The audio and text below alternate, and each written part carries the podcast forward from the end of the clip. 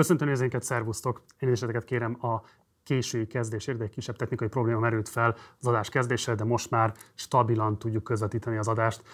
Egy izgalmas és furcsa nyáron vagyunk túl, annak ellenére, hogy évtizedes viszonylatban sem tapasztalhattunk hasonló gazdasági nehézségeket és még inkább megélhetési problémákat. Ehhez képest úgy tűnik, hogy a kormányzaton különösebb nyomás nincs. Az ellenzék részéről legalábbis tematizációs kísérletről, ami relevánsan megragadta volna a megélhetési problémákat, nem tudunk beszámolni. A kormányzat pedig láthatóan képes még mindig a különböző kulturális és egyéb identitás kérdésekkel fenntartani az érdeklődést a tevékenységgel kapcsolatban, és olyan témákat bedobni, amelyek sokkal kényelmesebbek a számára, semmint hogyha a valódi politikai teljesítményről kellene számot adni. Hogy miért alakult ki ez a helyzet egyáltalában, van-e bármilyen mozgástér az ellenzéknek arra, hogy ezen változtasson, mi az, amit benéznek azzal kapcsolatban, hogy miről is szól az Orbáni politika, és hogy hogyan élik meg belülről az Orbáni politika alakítói azokat a nehézségeket, amelyek az eddigi 13 év alatt nem álltak elő. Nos, ezekről is még több kérdés kérdésre fogok beszélgetni G. Fodor Gábor politikai elemzővel, a 21. század intézet stratégiai igazgatójával. Azonnal bemutatom őt, de mielőtt ezt még megtenném, mindenképpen iratkozatok fel a csatornára, ha még nem tettétek volna meg, illetve ha lehetőséget ebben, akkor kérlek, hogy szálljatok be a finanszírozásunkba a leírásban található lehetőségeken keresztül. És akkor fordulok most G. Fodor Gáborhoz. Szervusz Gábor, köszönöm, hogy elfogadtad a meghívást. Én köszönöm, hogy itt lehetek. Éleskedéssel kell kezdenünk. Na. Az 56-os forradalomban, idézem, az egykori fasiszta Magyarország fegyveres alakulatainak harcosai vettek részt a nyugati titkosszolgálat segítségével? Hát most engem olyan kommentálására kérsz, aminek a politikai jelentősége vagy politikai fókusza nem itthon dől el. De ha értem a, a felvetésedet, akkor ez is egy olyan ügy, vagy kísérlet, ami illeszkedne abba a stratégiába, hogy hogy lehet végre sarokba szorítani a kormányzó pártokat, hogy valami, valahogy álljanak ki, álljanak elő a farbával, és mondjanak valamit. Én azt gondolom, hogy ez egy olyan paradigma, aminek az egyértelmű megválaszolása biztos nem jelentett volna problémát 2010 előtt Most Orbán Viktornak, sem a Fidesznek. Te pedig a harmadik mondatodat kezdett meg anélkül, hogy egyértelműen igent hát, vagy nemet mondanál. Azért, mert az én feladatom nem az, hogy ezt cáfoljam, hanem arra kértél meg, azért jöttem el ide, hogy megmagyarázzuk, vagy hát értelmezési kísérletbe bonyolódjunk a baloldali szavazók felé, hogy hogy lehet az Orbán kormány ennyire sikeres, még a baloldal ennyire cselekvésképtelen, vagy alternatíva állítás képtelen. Ha azt mondanám, hogy ez marhaság ez az állítás, belelépnek egy politikus szerepébe, tehát hogy nekem egy, egy, állítás, kell, egy állítás igazságértékét kellene kifejeznem vagy cáfolnom, ahelyett, hogy inkább mögé megyek ennek az állításnak, és azt mondom, hogy értem, hogy miről van szó. Ennek az állításnak a revolverként történő alkalmazása egy kísérlet arra, hogy sarokba szorítsák a kormánypártot arra nézve, hogy na, kérem szépen, most dől el, hogy hol is álltok, mit gondoltok valójában, és hogy mi a helyzet. Nem tudom, hogy az orosz tankönyvkiadás milyen szándékkal írta le ezeket a mondatokat, nem hiszem, hogy különösebben sorba akarták volna szorítani az Orbán kormányt. Szerintem beszédes az, hogy ezt így interpretálod. Engem tényleg az érdekel egyedül csak, hogy a te megítélésed szerint ez egy helytálló történeti leírás a fejleményeknek, vagy nem? Természetesen nem helytálló leírás a fejleményeknek. Hát szerintem kimondták, nem? Ha pedig nem helytálló leírása, akkor mit mond el a magyar kormány működéséről, hogy Szijjártó Péter külügyminiszter nem hivatja be az orosz nagykövetet egy ilyen tankönyv publikálása után? Lépjünk akkor egyel visszább. Tehát, hogy most azt játsszuk, azt a szerepet, nem tudtam, hogy politikusnak jövök ide, de játszhatjuk ezt a játékot is, hogy most beleléptünk egy olyan sakjátékba, amit a, mondjuk a baloldal próbál meg játszani most aktuálisan a kormányzó pártok felé, és abban reménykedik, hogy mondjuk egy ilyen számon kérdés, hogy miért nem hívatta be Széjártó, és többi, és többi, ez változtatni fog a tabella állásán. Én viszont nem politikus vagyok, hanem elemző. De nem akarok egy, politikusok Ez helyet... egy elemezhető helyzet, Gábor, érted? Tehát Szijjártó Péter ö, politikai megítélés kérdése, hogy karakán, vagy éppen egyébként meggondolatlan módon nagyon éles konfliktusokat is vállalt, esetben szövetséges államokkal is, akár pont az 56-os forradalom megítélése kapcsán. Ez egy elég egyértelmű helyzet, a Fidesz számára 56 identitásképző elem, ilyen szempontból Szijjártó Péter szuverenitás kívánalmai valószínűleg most is számon kérettek. Mit árul el számodra az, hogy Szijjártó Péter ebben a kérdésben legalábbis a korábban megszokott hevességéhez képest rendkívül visszafogott, sőt kifejezetten csöndes? Semmit nem árul el, ugyanis még egyszer mondom, vagyis már harmadszor, hogy hogy én egy metaszintet képviselek ebben a játékban, amit mi játszunk.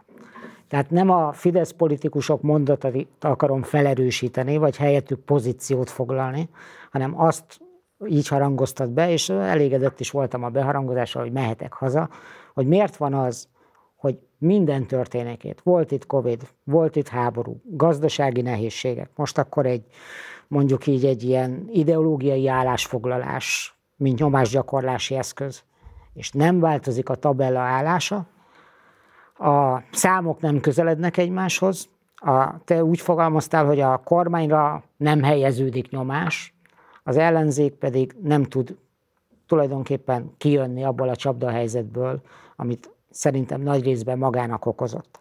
Engem ez a kérdés érdekel, nem az a játék, hogy most felolvasol vádpontokat, amit mondjuk a Fidesz politikusoknak lehetne szegezni, és ők mondanak valamit erre, vagy nem mondanak erre Inkább valamit. nem mondanak, mert nem lehet nekik föltenni ezeket a kérdéseket, ezzel tisztában vagy én meg, én meg, engem meg az érdekel, ami téged érdekelt a felvezető kérdésben, hogy hogy lehetséges, hogy mind ilyen felháborító dolog ellenére, hogy hmm, nem tudom, recesszióban van az ország, nagy az infláció, itt van a háború, Putyin párti Orbán, diktatúrát épít, nem történik semmi. Az történik, engednek, hogy 13 engednek. éve van Orbán, és a számok nem változnak, a társadalmi támogatás nem megy el a kormány mögül, sőt, az ellenzék, a baloldal pedig semmit nem profitál ebből a helyzetből. Na de ez a fő kérdés, bocsáss meg, mert szerintem kapcsán. ez a kettő igenis összefügg. Hogyan? Amikor te, neked volt egy elhíresült megszólásod azzal kapcsolatban, hogy a polgári Magyarország politikai termék volt, az nagy fölzódulást keltett a Fideszen belül is. Te aztán ezt revidiáltad, stb. Most nem ezt akarom mondani, csak azt akarom mondani, hogy ott az látszott, hogy a Fidesznek igenis vannak olyan kulturális identitásképző alapvetései, amelyekből nem kíván engedni. 56-ról legalábbis azt gondoltuk eddig, hogy bárki is azt ellenforradalmi tevékenységnek, bárki is fasiszta, restaurációs kísérletnek próbálja meg beállítani, az egy olyan dolog, ami kinyitja a bicskát Orbán Viktor zsebében, a kormány zsebében, és ehhez képest azt lehet látni legalábbis, hogy nagyon visszafogott, ha egyáltalán bármilyen szintű megszólás is történik a kormányzat részéről, és ez szerintem joggal veti fel az emberekben azt a kérdést, hogy ami vádként megfogalmazódik a kormányzattal szemben, nevezetesen, hogy a Putyin iránti elköteleződése jelentősen csökkentette a mozgásterét, jelentősen csökkentette a szuverenitásával kapcsolatos politikai cselekvőképességét, hogy ez mintha most igazolást nyerne. Kérdezem tőled, hogyha nem nyer igazolást, akkor hogy kell olvasnunk ezt az esetet? Figyeltem, ahogy fogalmaztál, és egyetlen egy kitételbe szeretnék belekapaszkodni hogy azt mondtad, hogy joggal foglalkoztatja, vagy háborítja fel az embereket. Valami ilyesmi kifejezést használtál. Tényleg? Tényleg ez van? Vagy pedig az a helyzet, hogy ülünk itt egy elitbuborékban, ahol egyébként a baloldal termeli a problémákat, várja, hogy az emberek jöjjenek kaszával, bontsanak kordont, menjenek neki a kormánynak, és így tovább. Vagy pedig van egy másik ország, van egy másik választói közösség, van egy másik közhangulata az országnak, amit nem érzékelnek ezek a kísérletek. Én nem látom azt, hogy az emberek arról beszélnek, hogy Úristen. Nem látom. És még egyszer mondom, akkor negyedszer, hogy szerintem pontosan ez az érdekes, hogy az a kérdés, hogy az emberek vajon, tehát van egy informáltság probléma, hogy az emberek nem informáltak arról, hogy milyen gazemberek vezetik ezt az országot, és akik minden gonosz dologra képesek, vagy van egy képesség probléma a baloldal részéről, hogy ebből a rengeteg lehetőségből, amit eléjük dob az élet, háború, Covid korábban, gazdasági nehézségek, korrupció, mit tudom én micsoda, semmit, de semmit nem tudnak előállítani. Nem lehetséges, hogy az a probléma, hogy te felhevülten mondod nekem az ideológiai vádakat ezzel kapcsolatban, és egyébként ez elmegy az emberek mellett. Nem lehetséges az, hogy a te felháborodásod az nem váltható át politikai indulattá, nem beszélve politikai szavazatlá. Ebben lehet, hogy van igazság, és erről mindjárt majd beszéltünk, hogy a politikai hasznosíthatóság egy ilyen ügynek az hogy néz ki, de szerintem az, hogy egy orosz állami tankönyvben, mondom még egyszer, fasiszta restaurációs kísérletként hivatkoznak 56-ra, az valószínűleg azon nagyon kevés identitás kérdések egyike, ami baloldali, jobboldali szavazók és polgárok széles körében elemi felháborodást kelt, és elemi tiszteletlenség élményként csapódik le, és éppen ezért meglepő, hogy a kormány, aminek ráadásul a szuverenitás fogalma, a meghatározó, legalapvetőbb identitás eleme, ezt ilyen szinten hagyja adresszálatlan. Na, így már értem a problémát. Tehát, hogy a, a, úgy azonosítod be, hogy azt állítod, az az állítás, hogy a Fidesz vagy az Orbán kormánynak van egy identitás problémája, egy súlyos identitás problémája. Azt akarod, azt, azt akarod mondani, hogy szembe megy a küldetéssel, ahonnét indult, vagy az eredet mitosszal. De vajon így látják az emberek? Így látják azt a szereplőt, aki szerintem ez a korszak is viseli a nevét, az Orbán korszakot, hogy Orbán az a szereplő lenne, ezért mondhatta azt Orbán, hogy az egy vicc, hogy ő Putyin bábja lenne, akit csak úgy irányítanak. Ez a, ez a hihető olvasata annak a karakternek, akit ismernek 30 akárhány éve. Egy, ennek a harcos politikai karakterről sikerrel lehet állítani, elsősorban a baloldal részéről, hogy kívülről mozgatják, kívülről adnak neki utasításokat, és hogy, hogy mondjuk identitás problémát okoz a Fidesznek, meg szuverenitás sérelmet az országnak. Szerintem ezt az emberek nem fogadják el. Ezt akkor, akkor engedj meg, és akkor kérlek, hogy ezt magyarázd meg nekem. Tehát, hogy nyilván egy 30 éves politikai pályafutásban számos önellentmondás halmozódik föl, szükségszerű. De Meddig lehet ezeket az ellentmondásokat kiküszöbölni? Meddig lehet elhitetni azt, hogy Orbán Viktor, aki félkézzel kiűzte a szovjet csapatokat, az Tucker Carlsonnak adott interjúban arról beszél, hogy Putyinnal csak abban állapodtak meg, hogy történelmi kérdéseket nem fognak érinteni az az Orbán Viktor, aki október 23-ákon egyébként megindította és összehívta az ellenzéket a 2010 előtti kormányzattal szemben, aki nem volt olyan október 23-a, amiben ne vont volna párhuzamot saját maga és a pesti srácok vagy az 56-os forradalmárok között, az szó nélkül hagyja azt, hogy az orosz szövetségesek az állami tankönyvben, mondom még egyszer, fasiszta restaurációs kísérletként írnak arról a forradalomról, ami a legalapvetőbb. Én értem, hogy ez most nem fogja az ő karakterét radikálisan megváltoztatni a szavazói szemében, de akkor ilyen szempontból azt kell mondanunk, hogy semmifajta konzisztencia nincs, és mindig csak a pillanaturalása az, ami meghatározza az ő személynek a megítélését? Hát szerintem egy más Orbán Viktort látnak a Fidesz szavazók, mint amit te felrajzoltál. Te azt feltételezed, és sokat szor futunk neki ennek a kérdésnek, mintha nekem politikus kellene itt játszanom, hogy ez egy halálos, mondjuk identitásvétek, amit el. Nem gondolod annak? Nem. Azt gondolom, hogyha eltelik néhány hónap, és mondjuk visszahívsz, és megnézzük a tabella állását, nem fog változni semmi.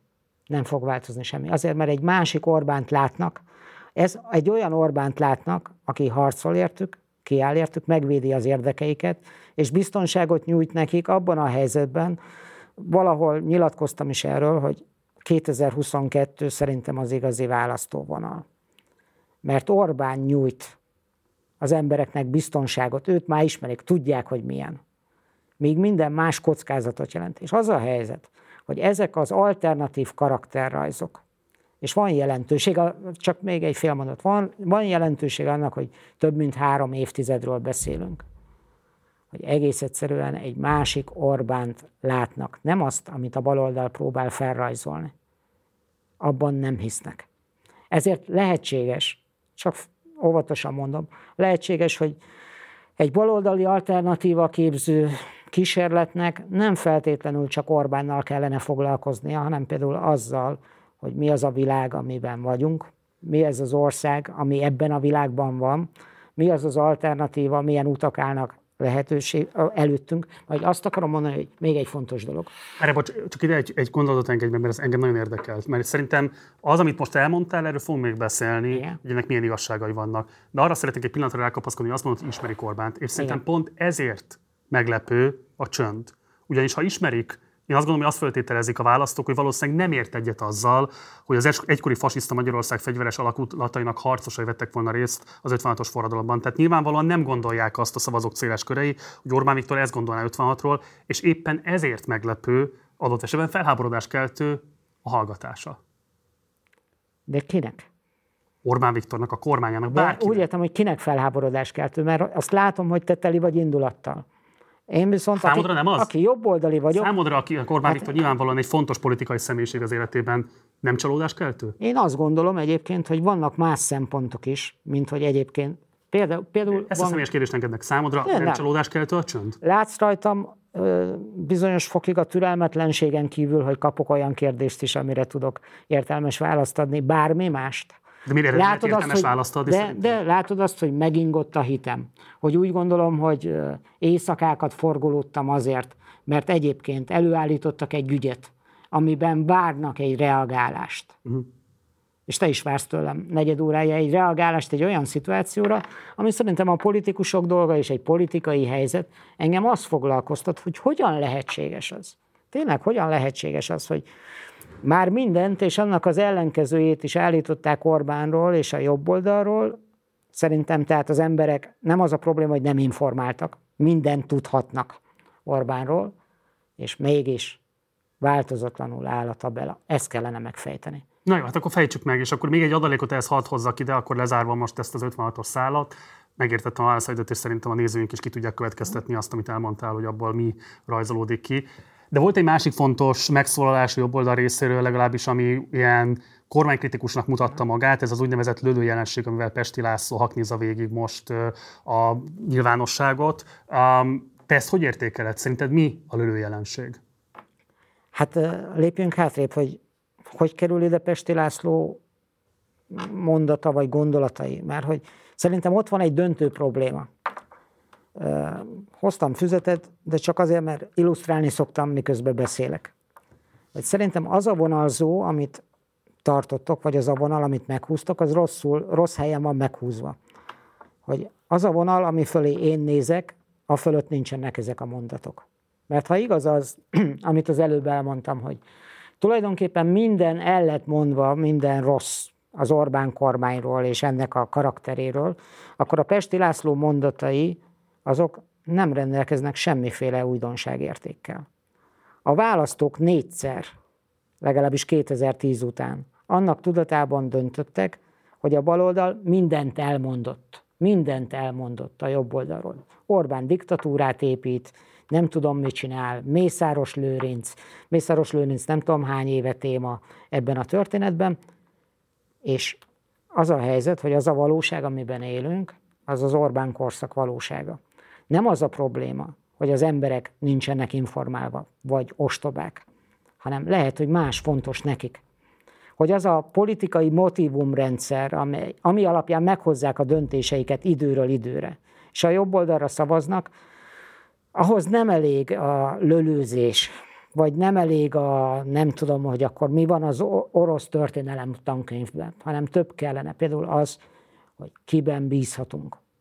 Kiben bízhatunk. Mindjárt beszéltünk majd az ellenzéki ajánlat Igen. hiányáról, vagy, vagy, vagy hiányos mi voltáról. Nekem az nagyon érdekel, hogy te hogy értékeled azt, hogy ez a típusú kritika, ami eddig valóban inkább az ellenzéknek volt a sajátja, most a Fideszen belülről bukkan elő. Ez azt jelenti, hogy ez nem tudom, egy szakadárakció a Pesti Lászlónak az érvényesülés érdekében, vagy épp ellenkezőleg a rogánista propagandagyár gyakorlatilag oda eljutott, hogy már a magával szembeni kritikát is a NER termeli le. Szóval hogyan értékeled ezt a szituációt? Hát azért hízelgő, hogy ennyi mindent lehet feltételezni a apparátusról, hogy már mindent és mindennek az ellenkezőjét is ő találja ki. És Remélem nem gondolt, hogy ez túlzó lenne. én azt gondolom, hogy én, ahol itt ülök, és ebből a pozícióból nem lenne elegáns Pesti Lászlót értékelnem a magatartását és az attitűd rendszerét sem. És azt gondolom, hogy ez sem egyébként ez a magatartás típus nem előzmény nélküli. Voltak már kiugrók, volt olyan ellenzéki miniszterelnök jelölt, aki éppen a kiábrándult fideszeseket akarta megszólítani. Tehát, hogy ez nem egy unikális magatartás. Szerintem, aki tanulmányozza az elmúlt évek politika történetét, az látja, hogy ezeknek a magatartásoknak mi lesz a következménye, általában a frusztráció növekedése. És hogy nem tud politikai tábort építeni. Mert végül is ez a kérdés, nem? Tehát, hogy azért ülünk itt, hogy megnézzük, hogy miből következik valamiféle politikai eredmény.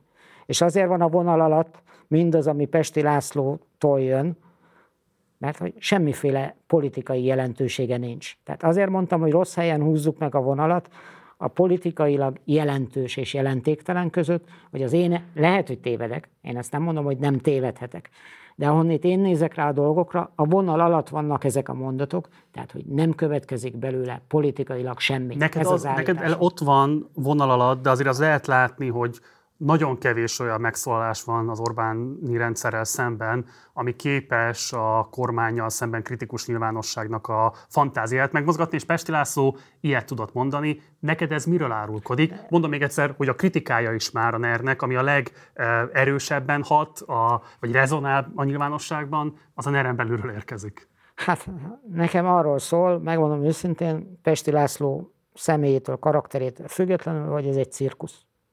Hogy én azt látom, hogy itt megy a vándor cirkusz, mindenütt el vannak hintve mondatok, de nem következik belőle semmi. Tehát, hogy még igazából a szórakoztató faktor is a vonal alatt van. És hogy ezért, tehát mivel annyi minden inger ér minket, és elhiszem, hogy üdítő lehet, hogy Pesti László mond mondatokat, de ha onnét nézzünk rá erre a történetre, hogy van-e politikai jelentősége, az állításom változatlanul az, hogy semmi. Semmi. Semmi jelentősége nincsen. Orbánnak volt egy Tucker Carlson rögzített beszélgetése, amiben arra utal, hogy a politikát igazából a mi és a közösségvállalás elvei alapján ö, próbálja szervezni, és ez megkülönböztető a liberálisoktól, mondván ott egy szélsőségesen individualista, én központú politika áll a cselekvésnek a fókuszában. Na most Szerintem különösen érdekes ez a mondat, annak a fényében, hogy ez a nyár minden korábbinál nagyobb mértékben mutatta azt, hogy hogyan számolja fel a szolidaritás közösség intézményi garanciáit a kormányzat. Hadd mondjak néhány példát. Ugye igazából semmit nem tesz az elszabaduló élelmiszerinfláció ellen, sőt, ugye kivezette az ástopokat, a rentabilitásra hivatkozva számolja fel a mobilitást akkor, amikor vasúti vonalakat zár be. Július óta nagyjából duplázódott az adóterre a lakossági megtakarításokon, miközben ugye a személyi jövedelemadó továbbra is egy kulcsos, és hogy mondhassak még egyet, a közférában működő szakszervezeteknél az állam megszüntetni a munkabérből való közvetlen tagdíj utalást, adminisztratív okokra hivatkozva pedig radikálisan meggyengítette a dolgozói érdekképviseletet. Tehát, hogy láthatóan a közpolitikában nem az a típusú elv érvényesül, amit Orbán Viktor például ebben a beszélgetésben hangsúlyozott. Ezt az ellentmondást mi oldja föl, mi az, ami miatt ebből nem keletkezik politikai törésvonal a ner kapcsolatban? Hát a, tehát a, az Orbán állítása, meg a felsorolt szakpolitikai döntések vagy lépések közötti viszonyt én esetlegesnek tartom. Tényleg? Igen, tényleg. Ez az egyik állításom. A másik állításom, hogyha minden így van, megint visszatérek akkor a mániámhoz, amiért jöttem, miért nem mozdulnak a számok? Miért nem keletkezik ebből egy releváns ellenpolitikai akarat, amely érvényt szerez a frusztrációjának, az indulatának? Miért nem formálódik valami, ami azt mondja, hogy elég volt És ebből? miért nem? Hát mondom, szerintem nem az a probléma, hogy a választók nem informáltak. Tehát a választók... Nem, ezt tegyük félre. Akkor ezen kívül mi az, ami szerinted hát, nem elégséges ahhoz, hogy... Azért, mert szerintem radikálisan új helyzet van 2022 óta. És ez, ennek vannak előnyös oldalai, mondjuk a, a jobb oldalra nézve, meg vannak nehézségek is, ami ebből következik. Hogy a politika az nem egy monológikus történet, tehát ott mindig egy szituatív dolog van, és van valaki, valaki máshoz képes lehet jónak lenni. Na de úgy tűnik, mintha az ellenfél kiiratkozott volna a játékból. És itt szerintem egy lélektani helyzetet kellene megérteni. Tehát én nem az állításaiddal akarok vitatkozni, vagy arra reagálni, nem akarok politikust játszani, nincsen értelme, hanem az a kérdés, hogy az az atmoszféra, a politikai arénának az atmoszférája, amiben most a játék folyik, amiben a tétek felkerülnek az asztalra, az micsoda. És szerintem az, hogy alapvetően a, a képességbeli probléma van, a baloldal politikai alternatíva, állót, alternatíva állító képessége nulla. És nem, tehát tök mindegy, hogy Géfodor Gábor mit mond erről. Mert lehet azt mondani, hát jobb oldalról mit mond, örömködik, vagy nem tudom, mit csinál. Az a probléma, az változott meg, hogy a baloldali szavazók nem hisznek a saját politikusaikban. Nem hisznek abban, hogy amit állítanak, amit ígérnek nekik, hogy minden egyes megmérettetésben, minden egyes ügyben történelem tankönyv, élelmiszer ástop kivezetése, mit tudom én micsoda, az lesz a következménye, hogy Orbán megy. Nem hisznek nekik, hogy képesek ezt elérni. És De akkor ide engedj meg, mert ezt, erre korábban is utaltál már egy beszélgetésünkben, sőt igazából szinte minden írásodban, meg publikus hát, mert ez a helyzet. rá, hogy a politika az a személyiségek harca. Igen. És azt mondod, hogy jelenleg a baloldal nem tud alternatívet állítani, tehát akkor igazából azt is mondod ezzel, hogy az Orbán rendszernek, Orbán Viktornak jelenleg nincs természetes kihívója. Nyáron hallgattam egy beszélgetést. és, igen vagy nem? Szerintem nincs. Megtetszett egy kifejezés. Szerintem van olyan, hogy politikai geometria.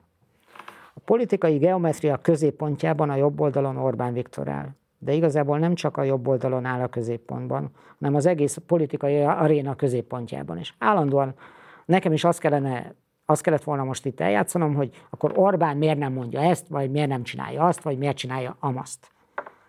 Ez azt jelenti, hogy ő az a középpont, ami körül az egész szerveződik. Ez óriási erő.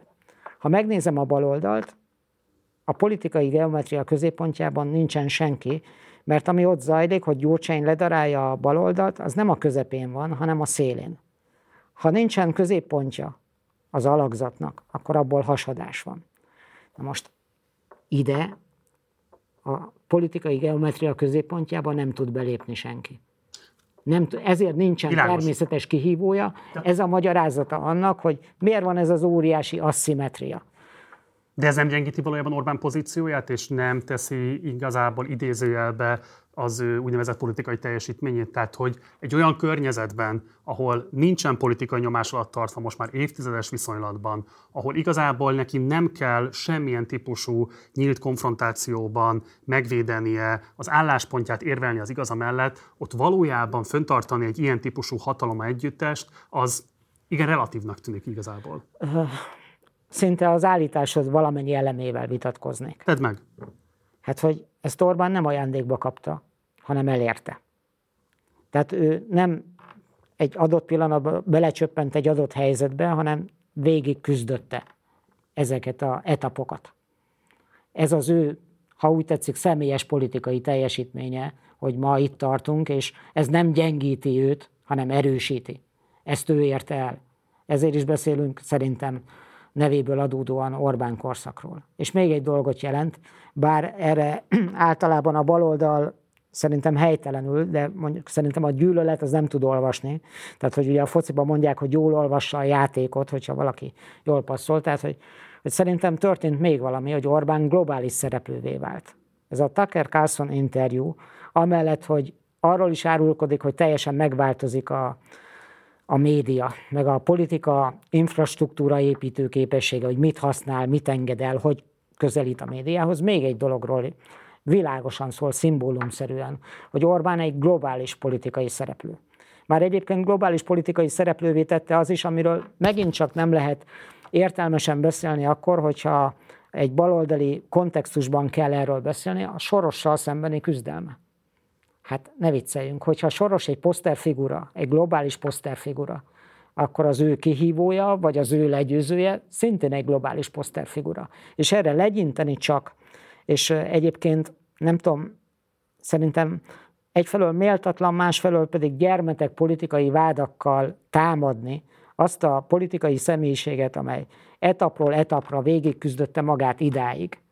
Hát ez tényleg olyan, mint hogyha egy, egy nem tudom, egy, egy fogpiszkálóval szeretnél kardozni. Tehát, hogy, hogy egész egyszerűen hogyan lehetne reménykedni abban, hogy más lesz a játék kimenetele, mint amit most látunk. Én nem tudom, hogy Soros György poszterfigura vagy sem, vagy politikai hát poszterfigura vagy sem, az? vagy pedig a magyar kormány szeretné őt annak láttatni, amit viszont tudok, és ami engem kifejezetten érdekelne, hogy azért ezek az ellentmondások, amelyeket most már érintettünk több körben is, előbb vagy utóbb azért valahol fognak konkludálódni, és eredményezhetnek adott esetben nehezen áthidalható nehézségeket is. Én tudom, hogy te nem nagyon szereted, amikor Mészáros Lőrincről esik szó az ilyen interjúkban, de közben meg azért mégiscsak oda, eh, hogy mondjam én, hát oda fókuszálódik nagyon sok része annak a politikának, amit Orbán rendszerrel, az, amit az Orbán rendszerrel azonosítunk. Ugye az sincs eldöntve igazából a ti részletekről még, hogy most akkor Mészáros Lőrinc a versenyszféra független figurája, aki önállóan érte el az eredményeit, vagy pedig az Orbán rendszer egyik legfontosabb intézője és gazdasági alakja, aki az állami erőforrásokon keresztül terjeszti ki a gazdaság csábjait a politikai érdekeknek megfelelően. Erre nincsen ma jelenleg válasza az uralkodó hatalomnak megengedett, hogy ironizáljak veled mindenféle bántás nélkül. Bármit. Tényleg, ahogy felvezetted ezt a kérdést, a, a gyermeki reménykedésnek azt a sugarát vetítetted ide az asztalra, ami egyébként a baloldali politikusok vágyálmaiban szerepel, hogy most már tényleg valaminek, tehát ennyi ellentmondást nem bír el ez a történet. De elbír. Tehát az a helyzet, hogy amit, tehát hogy, hogy nem lehetséges az, hogy rosszak a fegyverek, rosszak a töltények, hogy ez az egész dolog, hogy Mészáros Lőrinc jelenség, meg akármi, azért nem szívesen beszélek róla, mert nem vagyok illetékes a kérdésben, mert úgy érzem, hogy egész egyszerűen, hogyha te ezt politikai problémaként azonosítod, akkor a választók mondjuk ezt bekárolták. Ha hangosabban kiabálják, akkor is bekárolták. Ezt már tudják. Tudják az emberek. De akkor bocsánat, ha ez így van, akkor minek kell egyáltalán Gulyás Gergelynek megszólalni abban, hogy kisebb hajó, nagyobb szerencség? Hát miért ne, miért ne mondhatna ilyeneket? Hát miért? egy független üzleti szereplőről van szó, minek szól bele az állam az ő dolgaiba? Hát Gulyás Gergelyt kérdezték, mondott valamit. Minek egy független üzleti szereplőről? Most hát úgy, hogy abba a szerepe kényszerítesz, hogy Mészáros Lőrincet kell védenem. De nagyon jó, ezt vágjátok majd be, jó, hogy véded. Ez már kiment adásba, tehát nem okay. hogy ez eh, mindent láthatnak a nézők. De tényleg, tehát hogy érted az ellentmondásokat, sem, mint a ti kutyátok kölykét nem vállaljátok föl, de sem, mint független üzleti szereplőt igazából nem tudjátok prezentálni a nyilvánosságnak. De Marci, te láttál már mindent, meg az ellenkezőjét is. Hát azért ezt mi nem merném állítani, de... De mégis a, ott tartunk, hogy azt, azt, azt a naív játékot játszuk, hogy ragaszkodunk általad ellentmondásoknak nevezett dolgokhoz, ami a politika tényei, a minket körülvevő valóságban vannak és azt mondod, hogy ennek most már működnie kell. Holott van egy mondjuk bő évtizedes tapasztalatunk, és látjuk, hogy nem működik. Akkor miért gondolod, hogy ennek működnie kell, és ki a hibás? Vagy miért? Tehát, hogy, hogy azt nem értem, tehát, hogy Szerintem érdemes használni azt a tapasztalatot, amit eddig összegyűjtöttünk, meg megtapasztaltunk. Hogyha valami nem működik, akkor lehet, hogy érdemes lenne elengedni, mert nem működik. És hogyha hangosabban kiabálják, attól még nem biztos, hogy működni fog. De félrejtesz, Gábor, Ezt, én nem azt kérdezem, hogy most Mészáros Lőrincnek a tevékenységével mi a megítélésetek, én csak azt kérdezem, hogy az ő pozíció rendszeren belül miért nem tud tisztázást nyerni, hogy egyértelműbb legyen az, hogy igazából a kormányzat hogyan tekint rá hát akkor remélem nézik a kormányba ezt, hogy ezt fel kell írni a kockás füzetbe, hogy akkor tisztázni kell az ő szerepét, de hogy tényleg ne legyek ironikus ezzel a történettel kapcsolatban, hogy, hogy azt hiszem, hogy vagy én nem értem, vagy a baloldalon nem értik. Hogy, tehát, hogy szerintem a politika tétje az egy versengő demokráciában, szerintem versengő demokráciában, hogy próbáljunk meggyőzni látom ezeket a törekvéseket, hallom, unalomig is, mert nem működik. Akkor nem mindegy. Nem mindegy, hogy rendezve van, vagy nincs rendezve. Nem, nem az lenne az erőfeszítés tárgya, hogy hogy tudom megverni Orbánt. Helyette van a hisztéria, a gyerekes álmodozás arról, hogy most már, most már muszáj összeomlania, mert minden van itt, háború, gazdasági válság, ellentmondások, ahelyett, hogy a munka el lenne végezve. És a munka ott kezdődik, hogy a baloldal elvesztette a saját választói bizalmát. Nem hisznek nekik. Úgy érzik, hogy hazudtak nekik, megvezetik őket. Hogy ko- vagy korumpálódnak, ahogy én javasoltam nekik egy interjúba, beilleszkednek a rendszerbe, vagy csak felveszik a fizetésüket, vagy képtelenek arra, hogy munkát, erőfeszítést tegyenek bele, beletegyék a melót a munkába, vagy, és ez egy természetes folyamat, ez a rengeteg sikertelenség egy kontraszelekciót idéz elő, és olyanok mennek a politikába, akik nem képesek a feladat végrehajtására. Nem, szerintem rossz irányba fordul a düh. Nem ide kell fordítani a düh, hanem azokra kell haragudni, akik nem képesek elérni azt a változást, amit szeretne az a választói közösség. Én teljesen értem, amit állítasz, hogy itt van egy De nem ez a, nem ez a kulcskérdés? Inkompetencia, és erről mindjárt beszélünk. És azzal is, egy, azt is értem, amit állítasz, hogy szerinted Mészáros Lőrincen keresztül felesleges támadni a kormányzatot, mert a te megállításod szerint a választók széles köré tisztában vannak az ő funkciójával, és igazából nem érdekli. De, Marci, de engem az, de az mindegy, hogy szerintem feleslegese. Az mindegy, hogy én mit gondolok erről, hanem engem. mit látunk az eredményeket. Engem elmondom, mi érdekel, hogyha az a kormányzat válasza, hogy nemzeti burzsóáziát kell építeni, új tőkés osztályt kell építeni, és ennek Mészáros Lőrinc nyilvánvalóan egy kiemelkedő alakja, akkor a saját, mondom még egyszer, a saját mércétek szerint hogyan tekinthető ez egy sikeres projektnek, ha azt lehet látni, igazából az országhatárokon kívül a mészárosféle üzleti tevékenység életképtelen, kizárólag belföldön a magyar kormány segítsége és törvényhozási hozzájárulása mellett képes eredményeket szállítani. Ez a nemzeti burzsóázia? Azért vagyok nehéz helyzetben, mert tényleg úgy érzem, hogy reménytelen fázisba érkezett a beszélgetés. Beszélgethetünk a kapitalizmus kritikádról, tehát arról, hogy ez nem a nemzeti burzsóázia, vagy hogy kellene viselkedni a nemzeti burzsóáziának, és én elmondhatnám, hogy mi történt, és mi történik akkor, amikor mondjuk egy, kormány azt mondja, hogy és 2010-nél járunk, hogy mondjuk stratégiai feladat visszaszerezni a bankok felét legyen magyar média. A stratégiai ágazatok jelentős része magyar kézben legyen. Ezt mind meg kell teremteni. Ez egy politikai feladat. És ez, egy milyen de, áron és milyen minőségben. Na igen, most igen. Pont, ezen, pont a média ezen, kapcsán, tehát igen, azért ott hosszan lehetne beszélni arról, egy, ha, mitől jobb a TV2, mondjuk az RTL klubbal szemben, aminek mondjuk ugye német tulajdonosa van, mitől jobb a TV2, mitől nem tudom én, szolgál jobban a kulturális diverzitást, a magyar nemzeteszmének a megerősítését, az a programkínálat, ami ott látható, azzal szemben az RTL klubban. Én nem látok szubstantív különbséget. De szerintem van különbség. Te azt nézed, hogy mi van a képernyőn. Én meg azt nézem, ki van a képernyő mögött. Ugyanis ez egy fegyver tud lenni nem mindegy. Hát ez hogy az, kinek, a, hatalmi nem, szempontból hát, van hát különbség, hát mert a TV2 lojális. Bizony. Vajon egy német megengednie, hogy legyen ott a magyaroknak egy tévéje? Hogy Orbánnak legyen ott egy tévéje? Vajon megengedné egy német, hogy a magyaroknak legyen ott egy mobil szolgáltatója? Ezek nem vetődnek fel ezek a kérdések, mert úgy gondolunk erre, hogy hát persze, hogy a németeknek német mobil szolgáltató kell. De nem világos, hogy ezek stratégiai kérdések. De bocsánat, nem az a kérdés, látod, hogy mi fut a, a képernyőn. Látod azt valahogy a Forágyi vagy a TV2 képes lenne olyan terjeszkedésre, ha nem is Németország irányába, de bármely környező országba, ami releváns piaci szereplővé tenni én, őket? Én nem erről beszélek. De hát arról, beszélsz, hogy nem, nem, erről nem. Arról beszélek, hogy itt kellett a nulláról indulni.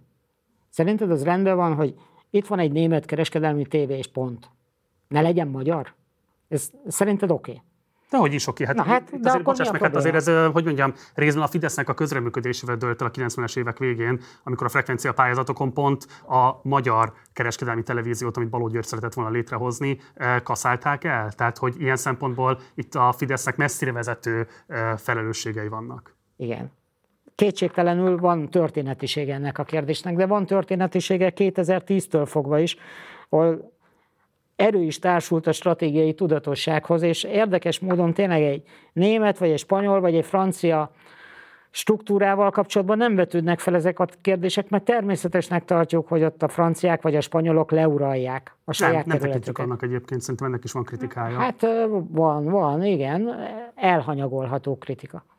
De amikor megjelenik az a törekvés, hogy legyen magyar nemzeti kézben ez, vagy az, vagy amaz, akkor rögtön jön a kalkulus vita. Megéri ez nekünk? Ne, ne, ne, megéri ez az az adófizetőknek? nem tartom relevánsnak. De mégis, de hát, ha megnézed de most a... nem beszélgetsz, Gábor, itt nem az a probléma, hogy megéri vagy nem, hanem hogy működik-e. Egyrésztről... Hát hogy nem működne? A TV2 Szerinted nem egy sikeres csatorna a TV2?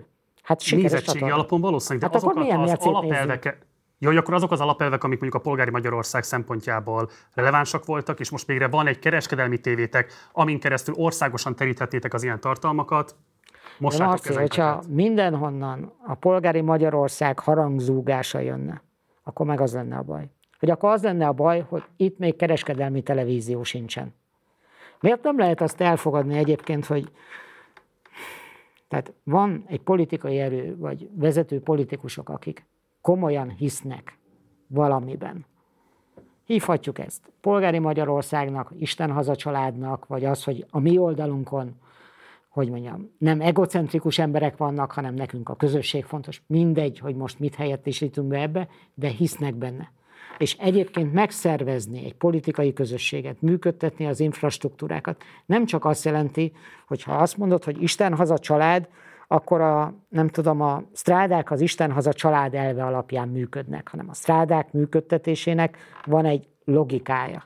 A televíziók működtetésének van egy logikája. Csak éppen azok állnak mögötte, akik az Isten haza családban hisznek. És Ez miért a és probléma? kik állnak mondjuk az akkumulátorgyárak mögött, amelyek most nyilvánvalóan szuverenitás kérdést is felvetnek, hogyha minden igaz, akkor minimum félmillió vendégmunkást akar fogadni az Orbán kormány annak érdekében, hogy ezeket a gyárakat működtetni lehessen.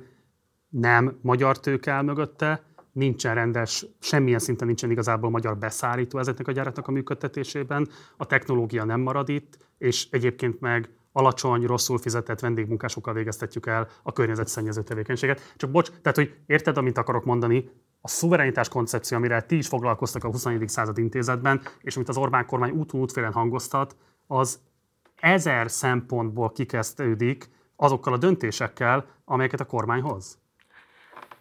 Másképp látom természetesen, hogy... hogy Segíts megérteni, bocs, tényleg őszintén érdekelne. Hát, hát azt gondolom, hogy ráadásul van viszonyítási keret is, hogy mihez képest sikerült eljutni valahova. Van geopolitika is, kik vesznek minket körül, és ki mit akar. Van, hogy mondjam, egy, egy olyan külpolitikai vonal, ami azt mondja, hogy a külpolitika az nem csak ideológiai kérdéseken múlik, hanem mondjuk azon is, hogy a gazdasági érdekeinket tudjuk-e érvényesíteni, vagy korábbi megfogalmazásban egy olyan külpolitika, hogy minden nagyhatalom abban legyen érdekelt, hogy érdemes velünk jóba lenni, mert Magyarország sikere az egy fontos szempont. És amit, és így sorolhatnám, de most ezt nem akarom sorolni, a te kritikádra akarok reflektálni. Én úgy érzem, hogy ez egy jó szempont, amit mondasz, hogy te túlköveteléssel élsz. Azt mondod, hogy ez még nem elég, ez nem teljes, sérül a szuverenitás még keményebben, még jobban, másként kellene csinálni. Szerintem ez helyes.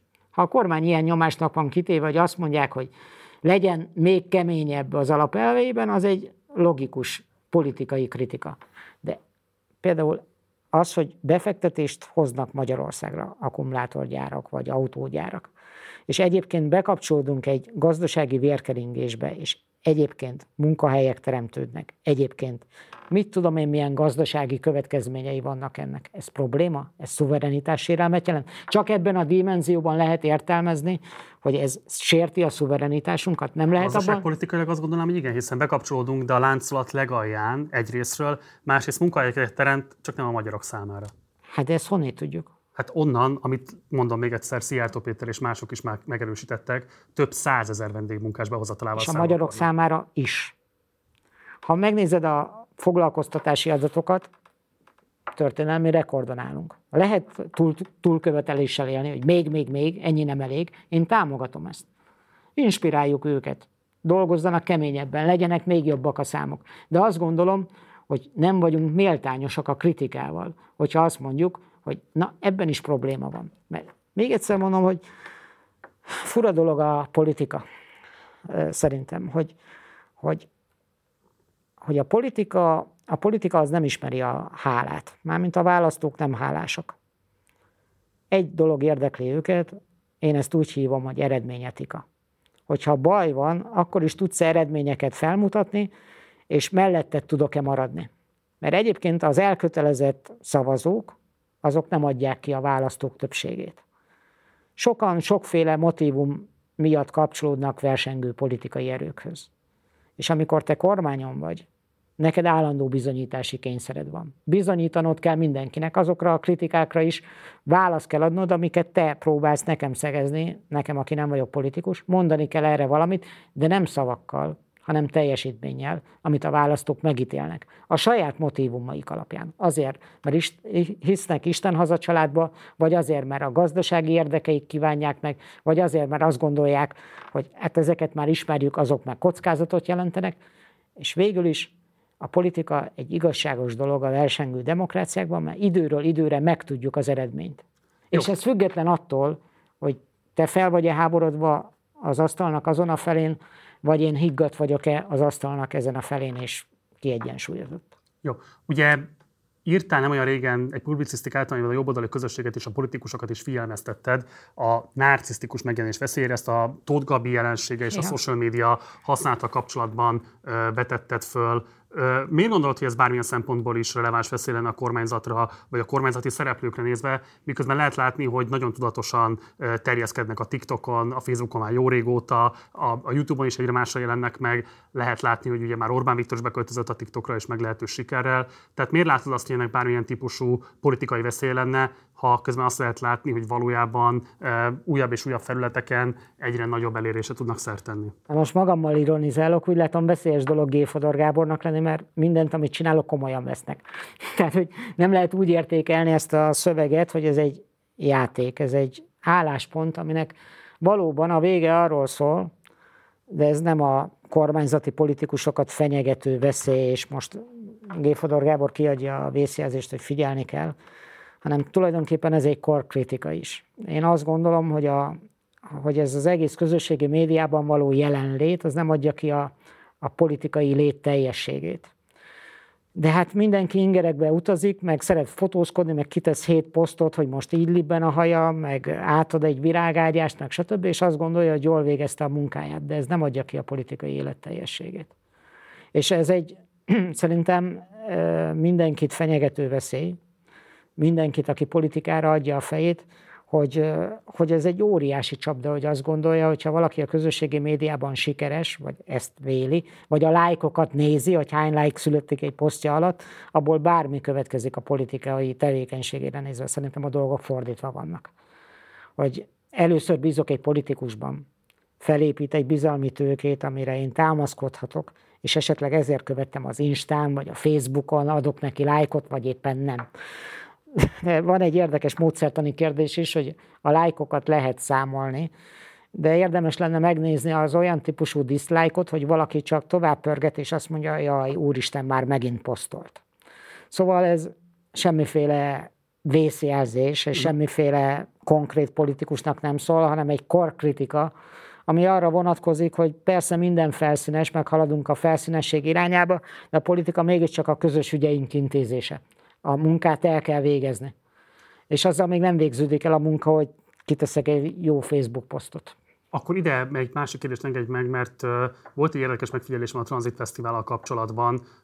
Jó ideje van egy ilyen érzésem, mint hogyha nyilvánvalóan Orbán nem egy maga intézi a social médiás jelenlétét, egy komplet csapat dolgozik a keze alá, sőt, és mint hogyha nem teljesen lenne ura igazából ennek a típusú kommunikációnak. Megmondom, mire gondolok. Az ő tranzitos beszélgetés, amit Bohár Dániel folytatott, szerintem volt legalább két-három releváns, fontos, érdekes, a szuverenitás felfogásáról, sokat eláruló a geopolitikai kitekintésével kapcsolatban megvilágító erejű megszólalása. Ezekről semmit nem posztolt ez a nyilvánosság. Ellenben ezt a hát meglehetősen alacsony színvonalú falokratikus és hát elég izzadságszagú bekészített poénkodást, ezt az összes felületen meghirdették, és a megafonos influencerek nem bírtak egy nem egymásra licitálni, hogy minél jobbra fújják föl ennek a poénnak a véltértékét. Szóval, hogy látod, ez tisztán csak arról szól, hogy ilyen a kortárs nyilvánosság, ezekkel a típusú megszólásokkal lehet érvényesülnie akár a miniszterelnöknek is.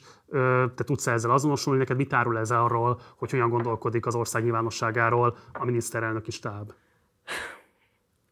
Megint ironizálni vagyok kénytelen, hogy hát hát hogy mondjam, tehát hogy egy újabb ellentmondás, aminek hamarosan megint valami bukáshoz kellene vezetnie. Nem, de most én nem mindent onnan nézek, hogy ebbe fog-e belerodni az Orbán rendszer, hanem megpróbálom azokat a, hogy mondjam én, összefüggéseket és adott esetben inkonzisztenciákat fölvázolni, amelyek szerintem Szerintem a közösségi média nem föltűnnek. úgy, tehát hogy szívesen elmegyek veled sörözni, beszélgessünk a szuverenitás problémáról, vagy a kapitalizmus kritikáról, de a közösségi média természete nem ez. Ez nem, nem akarok így beszélni erről, akkor, bocs, Gábor, nem akarok mire van, a hatalom, tehát mire van a hatalma Orbán Viktornak, miért 30 évet küzdött? Nem értem a, végén, a kérdést. Bocs, miért van Orbán Viktornak a hatalom, ha közben az van, hogy a közösségi média logikájának kell egy egyben kiszolgáltatnia magát, és mondom még egyszer, a nyár végén egy ilyen rossz ízlésű falokratikus poénnal érvényesülnie, ahelyett, hogy a politikai gondolataival próbálna meghatni a közönségre. Szerintem igazságtalan vagy. Azért, mert hogy minden van. Tehát, hogy, hogy végül is a, a, tehát azt akarjuk megérteni, arról akarunk beszélni, hogy végül is a sikert akarjuk megérteni, nem? Tehát, hogy gondolom azok a baloldali szavazók, vagy kritikus nyilvánosság is, aki nézi a mi beszélgetésünket, a legmélyén, még ha nem is vallja be, de azt akarja tudni, hogy hogy lehetnek ezek sikeresek. Miért? Hát azért, mert minden van. Tehát itt egy, meg van szervezve egy politikai közösség, egy politikai személyiség által, aki a tapasztalatokat átváltja ö, politikai, politikai cselekvésé, és van egy politikai infrastruktúra, ami változik. 1990-ben nyilvánvalóan, amikor nagy, hosszú beszédek jellemezték a politikai cselekvést, és mondjuk egy értelmiségi dominancia jellemezte a Magyarországgyűlést, nem lehetett így megnyilvánulni a politikában. De éppen erre utaltam, ha hoztad a Tóth Gabis posztot, hogy változik a környezete annak, amiben a politikai cselekvés, a politikai játszmák zajlanak. Hát mindenki látja. Az világos, de ez de, a kérdés, de... hogy a körülmények alakítják a politikát, és ahhoz igazodik az Orbán rendszer, vagy az Orbán rendszernek itt is van valami fajta szuverenitása, és képes ezeket a körülményeket alakítani, fölülírni, paradigmákat tágítani ezen belül. Hát hogy ne lenne szuverenitás? Szerintem, tehát, hogy itt van egy döbbenetesen sikeres politikai mozgalom. Tényleg. Lehet azt mondani majd, hogy hát hogy lehet ilyet mondani, de ez a, ezek a tények, politikai tények. Én a mozgalmi jeleget nem látom, de fejezve a gondolatot. Hát hogy ne lenne? Hát de hogy ne lenne? Hát meg van szervezve ez a politikai közösség. Mindenkinek Pénzzel, megvan a... pozícióval, társadalmi erőforrásokkal hát is meg, meg hittel, ö, ö, de hittel mondjam, miben, bocs, posztpolitikai mi, miben van a hát hit? Például, hogy ez az ember, akinek válaszolni... Személyében. Tessék? Személyében. Hát lehet ezt egy irracionális hitnek tekinteni, hogy van egy politikus, aki alkalmas arra, hogy elvégzi a feladatot, hogy belevetítenek reményeket, vágyakat, ö, képesek vele elfogultak lenni, mert bíznak benne. Ezek irracionális motivumok, amelyek körülveszik a, a politikus személyiségét. De ez megvan a jobb oldalon. Megvan szervezve egy közösség, ez a közösség összetart. De bocs, csak azt mondod, hogy ez a sikerkritérium, hogy leglegyen a kollektív, hogy fogalmaztál, irracionális hit abban? Is. Tehát az, az a helyzet, hogy ha Brüsszelre nézek, és azt mondom, hogy Európa vezetési válságban van, mert bürokraták irányítják, akkor ott szerintem, ha itt van a politika, ez a politika birodalma, valamit letakarnak. Valami kiesik abból a történetből.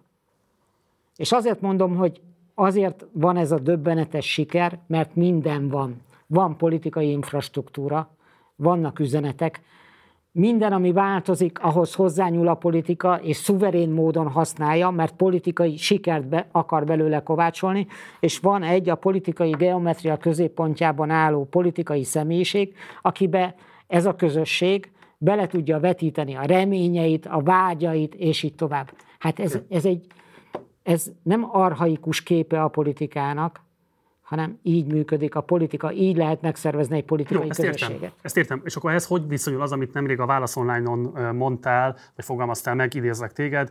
Amerika a politika modern üzem, onnan jön minden, amiből a Fidesz tanult. Pontosan igazából mit tanult a Fidesz, vagy hát a Magyarországi jobboldal Amerikától? Hát szerintem egész Európa tanul Amerikától a politikai technológiákat. Hogy, ez csak technológiai tudás, hát, amit Szerint, szerintem az a helyzet, hogy, hogy hát hosszan kellene erről beszélni, mert akkor lenne eleje meg vége is. De hogy azt akarom mondani, hogy amikor a, hallom az ellenzéki politikusokat, és felismerni vélem, hogy ez amerikai szövegkönyvek alapján íródott, ez, vagy az a beszéd, át van fordítva, és ide van téve ebbe a, a magyar valóságba, akkor érzem, hogy, hogy ez ostobaság. Mert Amerika egy másik metafizikai tér, egy amerikai elnök másképp beszél. Az amerikai politika más mozgatórugók alapján működik. És amikor azt gondolják, hogy az a feladat, hogy le kell fordítani egy szövegkönyvet, és majd ez itt működni fog, az szerintem ostobaság. Nem ezt lehet tanulni Amerikától. És ennek története van, ugye, amikor a német társadalomtudósok kimentek Amerikába, és az amerikai politikatudomány tulajdonképpen empirikus alapokra helyezték. És azt mondták, ami egy vád mondjuk az Orbán kormányjal szemben, hogy ezek mindent mérnek. Azért mérnek, mert hogy kell valami kemény dolog, ami megtámasztja azt, kijelöli a, a irányjelző karókat, hogy meddig lehet elmenni, mit lehet mondani, mit gondolnak az emberek. Hát lebecsülik azt, hogy mindent mérnek, holott hát ez a legdemokratikusabb eljárás. Megtudni, hogy mit akarnak az emberek, mit gondolnak bizonyos kérdésekről, hát szerintem ez, egy, ez a demokrácia lényege. És hogy, hogy kérdezed állandóan, hogy a technológiával kapcsolatban is kérdezted, hogy szuverén módon tudja hajlítani vagy alakítani a jobb oldal ezeket a dolgokat, hogy, hogy ebből könnyen eljuthatunk ahhoz a vádhoz, hogy és könyvcímek is viselik ugye az Orbán sikerének ezt a titkát, hogy egy megvezetett ország. Hát szerintem ettől azért az emberek többet érdemelnek. Tehát nem az van, hogy Orbán szuverén módon meghajlítja az emberek agyát, és azok a jobb oldalra szavaznak, hanem az van, hogy vannak az emberek sokféle motivummal, sokféle vágyjal, törekvéssel, és egész egyszerűen a politikáról gondolnak valamit. Érdekes a demokrácia felfogásod, mert jól értem azt mondod, hogy az állandó kutatásoknak a intézése, megrendelése, az ilyen értelmet szondáztatása a közvéleménynek az egy demokratikus többlet, miközben ugye azt lehet látni, hogy a közvetlen népi véleménynyilvánítás lehetőségei, úgyis mint népszavazás, azok drámai módon alkonyultak be, szűkültek be pontosabban az elmúlt 13 évben. Tehát, hogy mintha valóban működne az a típusú technológiája a demokráciának, hogy közménykutatásokon keresztül lehessen letapogatni valamit az esetleges gondolatairól a nyilvánosságnak, de hogy konkrétan egyébként a véleménynyilvánítás lehetőségével élhessen szuverén módon a magyar nép, annak a lehetőségétől elzárkózik a hatalom. Szerintem itt azért vagy méltánytalan, mert amikor meghoz egy politikai szereplő egy döntést, vagy hoz, hoz egy törvényt valamire vonatkozóan, megváltoztat egy szabályt, akkor a saját mozgásterét is szűkíti. Szerintem úgy is megírható az elmúlt 13 év, hogy amilyen döntések születtek, az mondjuk hol szűkítette a Fidesznek a mozgásterét. Mondj egy ez, ez is egy releváns. Hát például szerintem az a döntés, hogy elcsúsztatták az önkormányzati választást. És például a ciklus közepén kellett választani. Mindenki, aki benne van a politikában, az tudja, hogy hát ez egy nagyon nehéz időszak a kormányzó pártok számára bárhol a világon. Ez egy globális probléma. Ciklus közepén nekifutni egy választásnak. Ez a jövő évi választásra gondolsz most? Tessék? A jövő évire gondolsz most? Hát amikor a karácsony nyert. 2019 egy éve voltunk az országgyűlés hát igen, után. de el van csúsztatva. El van csúsztatva abból, amikor tehát, egy évvel azért ez nem tűnik szubstantívnak, sőt, igazából lehetőséget ad a kormánynak arra, hogy állandóan mozgásban tartsa saját magát. Most meg két évvel lesz elcsúsztatva, mert ugye megy előre a történet. Más terminusa van a két választásnak. Most itt leszünk a ciklus közepén. Uh-huh. És ez szerinted hát ez, kártékony a Fideszre nézve? Hát, hát ne haragudj, tehát, hogy amikor győzöl, kétharmaddal győzöl, ugye 2014-ben volt ez az országos választáson. Ősszel narancssárgába borul az ország. Hát vannak természetes következményei, a győzteshez húzás jelensége, stb. Nem árnyalnám. De amikor elkezdesz kormányozni, hát akkor jönnek a ciklus problémák. Hát ez egy sokkal nehezebb kihívás a versengő kormányzati erőknek. És mégis meghozták ezt a döntést. Jó, erre mindjárt térjünk vissza. Még egy dolgot el akartam megkérdezni Amerikával kapcsolatban, hogy én azt látom, hogy a jobboldali közösség kifejezetten ismeri azzal kapcsolatban, hogy a Fidesz nem tudom én, nemzetközi tudáshálózatokat működtet, kapcsolatokat épít, és így tovább.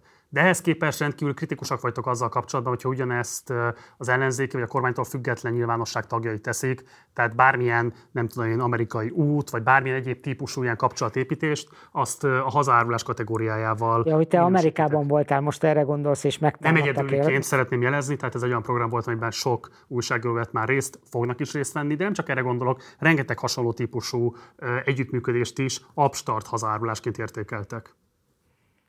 Mármint, hogy a politikai aktorok, vagy a nyilvánossága ennek a jobb oldalnak azt hát az gondolod, hogy... Az rendszer tehát, hogyha, és aktorai. Hogyha ösztöndíjat kapsz Amerikában, akkor ez úgy értelmeződik, hogy leadják neked az utasítást. Beszéljünk egyenesen, nem? Hát ez volt a Hát a vád, így, a vád így hangzott, igen. igen. Amiről felteszem, te is pontosan tudod, hogy szamárság.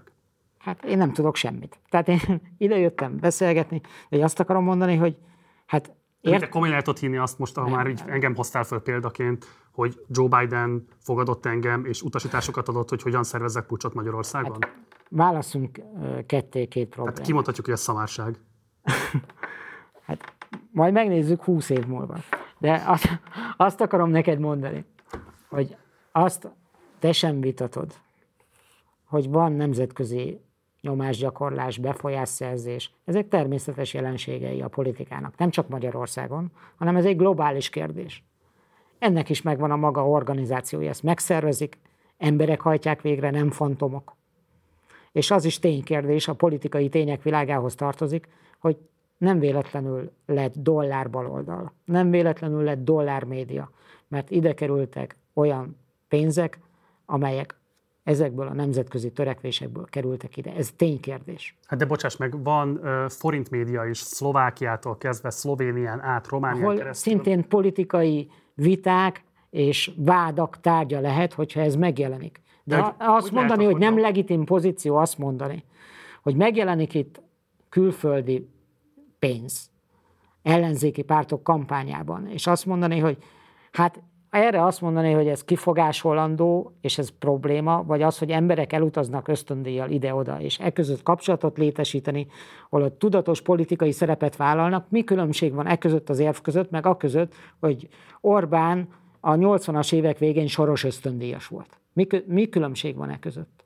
Szerinted hol van a különbségek között? Hogy az egyik egy történelmi múltba vetített vád, hogy bezzeg Orbán soros ösztöndíjas volt, meg a között, hogy embereket kiutaztat Ezt értem, de Amerika, azért, és amikor ezt a kritikát megfogalmazzák, akkor főként a konzisztencia hiánya az, ami esetlegesen mozgatja ezeket a kritikákat. És nem akarok visszamenni a 80-as évekig, mondom, maradjunk a régiónál. Az Orbán kormány jelentős összegeket allokál a szomszédos országokba, beavatkozik választásokba, médiát vásárol, adott esetben helyi vállalkozókat segít, adott esetben valami pártot is gründoltat, és ehhez képest ez nem, hogy mondjam én, vetődik fel kritikatárgyaként a jobboldali közösségben, hanem az a kritikatárgya, hogy kik és milyen kapcsolatokat ápolnak adott esetben az Orbán kormányzattal szemben kritikus politikai szereplőkkel. Hát most itt végig, végleg el fogják veszíteni a fonalat a kedves nézők, mert eszembe jutott egy emlék a doktori tanulmányaimból. A professzorom azt mondta, hogy a politika inkonzisztensen konzisztens. Ez nem egy káromkodás, hanem azt jelzi, hogy azt éreztem végig ez alatt a beszélgetés alatt, hogy benned van egy koherencia igény, egy következetesség igény. Azért azt remélem pontosan tudod, hogy ez nem csak bennem van, hanem valószínűleg magyar polgárok súlyos millióiban. Igen, igen, értem, értem, hogy Nem biztos, van egy ilyen feltételezés, meg. hogy így van, de hogy azt akarom mondani, az inkonzisztensen konzisztens azt jelenti, hogy vajon csak ez az egy következetesség nézőpont van-e a politikában, nem építhető -e egy olyan következetesség kritérium, van egy ember, aki kiáll értünk, megvéd minket, képviseli a jobboldali értékeket, rendre elveri a baloldalt, megharcol a magyarok ügyeiért, és így tovább. Hogy ez, ez, amit most elmondtam, hogy ez nem lehet egy konzisztens magja a jobboldal politikai sikerének, és de. azok az inkonzisztens vádak, amiket mondasz, hogy hogy lehet az, hogy így meg Bocs, úgy van, maradjunk annál, hogy azok hogy de, nem lehet. számítanak. De szerintem lehet, Gábor. Csak a kérdés az, hogy ennek mi a tartalmi alapvetése. Mert amit mondasz, az Minek? igazából mindenre fölmentés. Tehát, hogyha De- ezt a narratívát, amit most vázoltál, ez gyakorlatilag gumiszabályként bármire rá lehet húzni, és én most nem konzisztencia vágyakkal fogalmazok fel itt, hanem engem érdekel, hogy igazából mi az Orbáni hatalomgyakorlásnak a megkerülhetetlen, megváltoztathatatlan alapállítása. Van-e ilyen, vagy az az, az állításod, maga Orbán. És ez, egy, ez, amit itt, az előbb elsoroltam ezeket az állításokat, ez annyira erős, hogy minden, amit itt mondasz, minden ilyen vád, amire nekem válaszolni kellett volna, ez nem számít.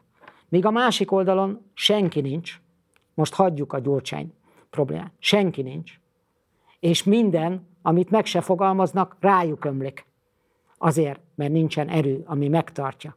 És te kívánatosan tartanál egy olyan országot, ahol van egy Orbán egyenértékű baloldali szereplő, és aki elkapcsolva az lenne az alapállítás, hogy egyetlen fundamentum van a hatalom gyakorlásának, az ő személye. Hát én azt gondolom, hogy tehát akkor nem, nem érthet, bennem van a hiba. Akkor nem fogalmaztam érthetően. De szerintem jól fogalmaztál, én pontosan értettem, amit állítottál. Azt mondom, hogy, és ide kapcsolható az is, amit az irracionális motivumokról mondtam a politikában, hogy egész egyszerűen ez nem egy pillanat fel. Tehát helytelenül járunk Értem, el. ez, egy ez egy konstans dolog, amit mondasz, csak Ez egy azt akarom mondani, hogy meló, számomra... 30 év meló van Hát ebben. persze, csak azt mondom, hogy ez feudalisztikus viszonyokat Nem, vetít előre, nem, nem. ahol a Nem. személyiség legitimálja kizárólagosan, és az, hogy a döntései helyesek, helytelenek, nem tudom milyen szempontból megítélve, kívánatosak, nem kívánatosak, hogy milyen típusú társadalmi mozgásokat segít elő, és milyen társadalmi mozgásokat lehetetlenít el, abban a számon kérhetőség igazából értelmezhetetlen, mert a személyiség van egyedül, és az ő személyes nem. szimpátiái. Másképp látom. Jó, hogy van egy ilyen szintje is a beszélgetésnek, ami mondjuk a következetességről szólt, meg van egy olyan, és ehhez a szinthez kapcsolódik az a gondolat is, hogy szeretném rehabilitálni az elfogultságot. Hogy mondod a vádakat, amire válaszolni kellene az Orbánéknak, meg hogy nem jól válaszolnak, meg következetlenek, meg ilyenek, és a jobboldali választóközönség, meg az is, aki még a jobboldali választóközönségen kívül van, de támogatja ezt a kormányt, meg elnézi ezeket. Elfogultak, ha úgy tetszik Orbánnal. Hogy ez hogyan lehetséges, hogy elfogultak? Hogyan? Hát azért, mert a, hogy az elfogultság értékes dolog. Mert amikor például én a családom mellett állok, lehet, hogy a Kovácsék értékesebbek. Hogy a Kovácsnak igaza van, és mondjuk a mi családunkban előfordul, hogy van, aki téved. De az a helyzet, hogy ez a mi családunk. Ezért elfogult vagyok az én családommal szemben, mert az én közösségem.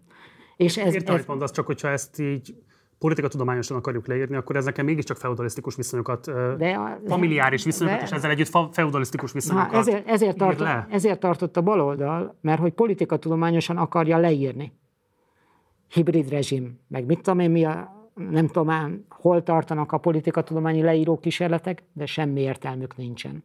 Ugyanis az, hogy hogyan építesz meg egy politikai közösséget, ami összetart, összezár, láttam a Facebook hirdetésből, hogy kiírtátok, hogy ha sikeres akarsz lenni, akkor szenvedned kell. Tehát azok a közös csaták, az etapokon való végighaladás, hogy összetart, ezek építik a közösséget. Okay.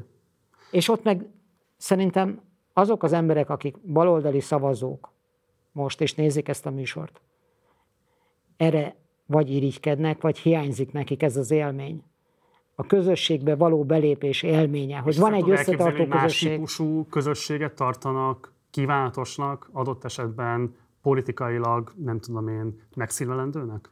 Azért nem, tehát hogy, hogy más típusú persze, ahol más dolgokba hisznek. De azt, hogy személyiségek ütköznek meg személyiségekkel, akik megjelenítik a reményeiket, a vágyaikat, a hitüket, amiben hisznek, és ha már használtam ezt a kifejezést, mint egy poszterfiguraként is megütköznek egymással, azt nem tudom elképzelni, hogy ez kiiktatható eleme a politikának. Ez az egész bohóckodás a különböző kispártokban, ez a társelnöki rendszer, meg ilyenek, hogy demokratizálni. De csak, az a csak azt akarom mondani, hogy... ezek eszméket, univerzalisztikus gondolatokat testesítenek meg, és végső soron megtestesítői ezeknek a gondolatoknak, és ezek a gondolatok csapnak össze a személyükön keresztül, vagy csak szimplán, tisztán, az ő saját hatalmi érdekeiket, és azok küzdenek egymással. Szerintem, amikor nagyon sokan arról beszélnek, hogy az Orbán-Gyurcsány párharc milyen típusú, hát hogy mondjam én, megvetést, utálatot, unalmat, és így tovább vált ki belőlük, akkor valószínűleg valami ilyesmit is fogalmaznak meg, hogy ebben a két személynek az ütközésében nem eszméknek az összecsapását, nem két világnézetnek az összecsapását látják, hanem pusztán csak hatalmi vetélkedést. Így is lehet nézni a politikára, de szerintem a politika legmélyén egy antropológiai kérdés áll, rólunk szól. És én egy másik párharcot hoznék ide, már mondtam ezt. Orbán vagy Soros? Hát Orbán legyőzte Sorost. Az mit jelent? Hát legyőzött egy olyan világképet, ami egyébként globális problémaként jelenik meg. Hol? Milyen hát, fronton? Hát Orbán nem azért lett globális szereplő, mert Magyarországon négyszer kétharmada van, hanem azért, mert van egy globális üzenete arra nézve, hogy hogyan lehet politikai közösséget építeni, milyen értékek mentén, és minden csak viszonyban lehet megtenni. Az ebből hogy következik az, hogy legyőzte Soros Györgyet? Hol győzte hát hol győzte le? Én nem is láttam, hát hogy nem... volna. Hát azt láttam, hogy Orbán... Nem láttad? Hát azt láttam, hogy Orbán A másik Viktor... csatornára kellett volna kapcsolni. Simán akkor. lehet, mert hogy mi ilyet nem közvetítettünk, de nem is nagyon láttam, hogy ilyen zajlott volna. Hát mert az egyik a víz alatt van, a másikat meg megválasztották. Uh-huh. Hát az egyik láthatatlan, az a másik meg látható. választás, hogy valakit megválasztanak, és Soros Györgyről nem tudtam, de... Hát ez, biztos, hogy... ez, ez a lényegi eleme a Soros jelenségnek, nem pedig a korlátja. Ez uh-huh. a mhm. lényegi eleme. De mindegy, ez messzire vezetne, azt akarom mondani, hogy ez végül is rólunk szól. Hogy azért, az, mert emberek elhisznek vagy hisznek egy közösség megtartó erejében, az általa megjelenített értékekben, és látnak egy embert, akiről azt tartják, hogy érdemes arra, hogy vezesse ezt a politikai közösséget, ez nem feudalizmus. Nincs közel feudalizmushoz. Ez egy globális probléma, a politika globálisan is így működik. Okay, bocs, hogy tudom, tudnánk, hogy... te, én, én nem tudok rajongani intézményekért. Te tudsz rajongani intézményekért, hogy szívesen viselnéd a pólódon, a, hogy ebbe az intézménybe hiszek? Hogy lehet azt? Hát szerintem egy jól működő társadalom biztosítással igenis lehetne büszke az ember. Ö... Egy jól működő nyugdíj folyósító igazgatóságra, akármilyen is abszurdan hangzik, de azokra az intézményekre, amelyek képesek arra, hogy felelősséget vállaljanak emberek jólétének a biztosításáért. Hát ne hülyéskedj, például mondjuk a, a angliai baloldalnak az NHS, vagyis a Nemzeti Egészségügyi Szolgáltató egy alaphivatkozási pontja mai napig az etli kormányzat óta, mert nagyon fontos generációk sorának biztosította azt, hogy hozzájussanak a szükséges egészségügyi ellátáshoz. Majd megkérem a Jeszenszkét, hogy csináljon nekem egy TB pólót. Hát szerintem sokat elmond, hogy nem tudnánk magunkra venni jó szívvel. Hát én meg azt gondolom, hogy, hogy személyek vagy intézmények. Ez egy klasszikus vita. De bocsáss meg, a személyek nem tudnak elhozni társadalmi szintű változást, és nem tudnak garantálni hozzáférést. Az intézményeket mi vezeti, vagy kivezeti? Tömegesen lenne szükségünk arra, hogy valamilyen módon alakítsa az életünket. Hát de hát éppen azért ülünk itt, mert az a probléma, hogy ezek az emberek, akik 13 éve kormányoznak, alakítják az életünket. Hát nem ez a probléma, nem ezért ülünk itt. És hogy a te problémád az, hogy nem abba az irányba alakítják, ahogy te vagy ti szeretnétek, az én elégedettségem meg az, hogy abba az irányba. Hát ezért ülünk. Szeretném megérteni, hogy miért így alakult, hogy ez alakult. Um, egy záró kérdés mindenképpen, hogy hadd tegyek ide, mert hát azért mégiscsak okay. jövőre politikai szezon lesz. Abban az értelemben is, hogy hogy te azt mondtad, hogy a Fidesznek kitettség volt a 2019-es önkormányzati választás, sőt úgy fogalmaztál, hogy kifejezetten tanulságosnak nevezted a Fideszre nézve. Egyrészt érdekel, hogy szerinted mit tanult belőle Orbán Viktor és a Fidesz, másrészt pedig, hogy szerinted tényleg van tétje bármilyen szempontból is a 24-es önkormányzati és Európa parlamenti választásnak? Hát szerintem tehát Orbán meg a Fidesz azért tartott, ahol tart, mert a sikerekből és a kudarcokból is levon tanulságokat. Hogy történetesen a 19-es, gondolom a budapesti választásra gondolsz, vagy nem tudom, hogy mire irányult a kérdésed. Hát ott volt minden egybe, ugye? Hát igen. Tehát... Mármint elcsúsztatva, de hogy igen, ugyanabban az évben. Tehát ö, szerintem levonta azt a tanulságot, hogy, hogy mondjuk mindent meg lehet-e nyerni. Szerintem például ez egy érdekes kérdés, hogyha nincs belül feszültség, tehát nincsen másik, és ebbe a problémában vagyunk 2022 óta, hogy alapvetően szerintem kinkeserves dolog rámutatni az ellenfélre, hogy ők ezt akarják, ezt mondják, mert eltűntek, az egy probléma.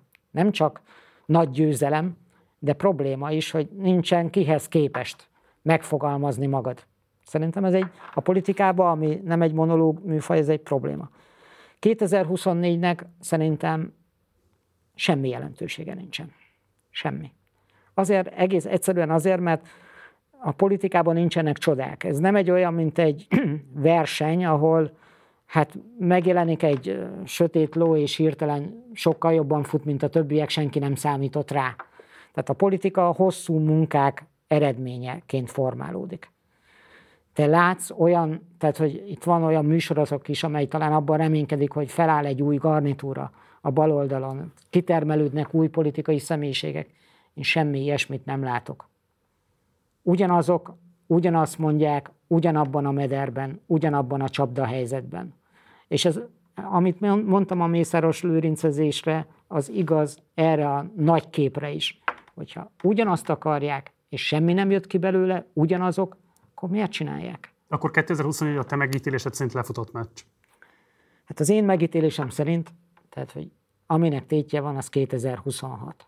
Jó. Az a kérdés, hogy 2024 segíti-e 2026-ot? Oké, okay. de akkor az, hogyha ilyen szempontból másodlagos legalábbis a jelentősége 2024-nek, abból az is következik, hogy az Orbáni hatalom szempontjából irreleváns, hogy ki lesz Budapest főpolgármestere. Azt nem mondanám, hogy irreleváns. Mert aki elindul egy versenybe, minden versenyt meg akar nyerni. Szerintem ez például, hogy mondjam, ez egy mentalitás kérdés. És szerintem az Orbán ilyen. Viszont az a kérdés, És ez, ez a kérdés engem jobban érdekel, nem azért, mert rá vagyok frusztrálódva a karácsonyra, de hogy, hogy ugye már-már elemzői konszenzusnak örvend az a kijelentés, hogy nagy valószínűséggel karácsony, ha nem lesz más baloldali jelölt, megnyeri az önkormányzati választás Budapesten. Nekem csak az a kérdésem, hogy minek. Mert hogy, és valahol le is nyilatkoztam, hogy, hogy talán még olyan nem fordult elő, hogy nagyon egyetértettem volna Gyurcsányjal, de amikor egy beszélgetésben elmondta Gyurcsány, hogy lesz itt a karácsonyt, hogy nem kezdett semmit ezzel a pozícióval. Hát itt van... Ezt abban a székben mondta, ahol most ülsz. Na, az egész főváros itt van. Megszerezte ezt a pozíciót. Nem kezdett vele semmit. Ö, nagy látványos jeleket fest a közutakra, ugye, amin lehet biciklizni. De politikai értelemben azt, hogy mondjuk, a, ami logikus lett volna, hogy megszervezi a baloldalt, hogy Budapest egy központja a újra szerveződő, magá, magára találó baloldalnak. Ezt a feladatot szerintem azok is egyetértenek, akik karácsonypártiak, hogy Bocs, nem ez a ti logikátok alapján valóban következett volna az ő pozíciójából, felteszem, hogy neki egy más logikája van, és például mondjuk Mi? azt mondja, hogy adott esetben a közlekedésnek az újraszabása, a biciklisávoknak a megnyitása is például közpolitikát formál. Én nem akarok az ő apologita lenni, csak azt mondom, hogy valószínűleg más típusú feladatokat lát maga előtt, mint te az ő pozíciójával kapcsolatban. Hát az, az egész biztos, hogy így van. Szerintem karácsony egy antibetyár. Antibetyár? Antibetyár. Az mit jelent? Hát igazából, és nem akarom megbántani, mert a Corvinuson egy ideig kollégák is voltunk, tehát hogy végül is én mindenkivel, akivel volt valaha dolgom valamilyen közösségben, azért igyekszek fel lenni vele, de szerintem ő... Így vagy fel? Hát gondolhatod, hogyha nem lettünk volna kollégák, akkor mit kap? Tehát, hogy ő szerintem a tükörnek politizál. Uh-huh. Tehát az, az az óriási lehetőség, az egy politikai erőforrás kapott a kezébe. Jó, de akkor bocs, tehát akkor szerinted Karácsony Gergely, mint főpolgármester, politikai nehézség az Orbáni hatalom számára, vagy éppen ellenkezőleg lehetőség? Hát szerintem a Fidesz mindent meg akar nyerni. Budapestet is meg akarja Akkor miért is mindig kihívója Karácsony Gergelynek? Hát, szerintem ennek nem politikai, hanem szociológiai magyarázata van, hogy ki lehet az alkalmas jelölt. De Tudod, hogy ki lesz az? Nem vagyok politikus. Ha neked kéne kampányfőnökként indítanod valakit, kit indítanál?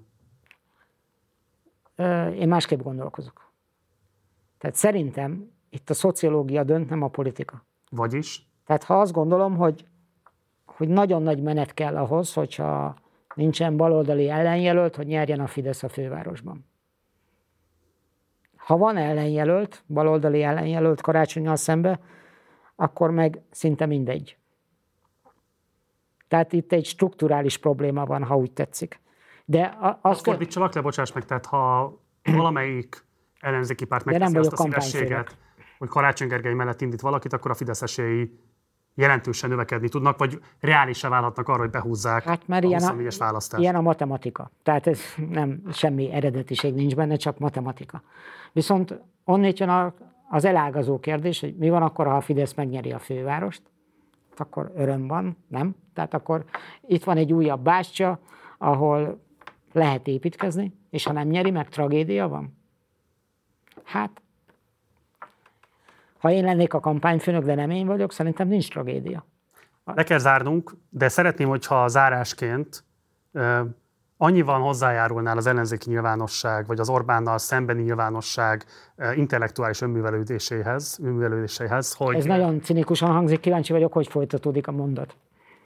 Hogy felveted azt a szempontot, ami szerinted teljes mértékben hiányzik ebből a nyilvánosságból az Orbáni hatalom gyakorlással szemben, és amit szerinted igenis megéri tanulmányozni a politikai véleménykülönbségek megléte mellett, mert lehetne belőle tanulnia valamit azoknak, akik nem kívánják Orbán Viktor országlását.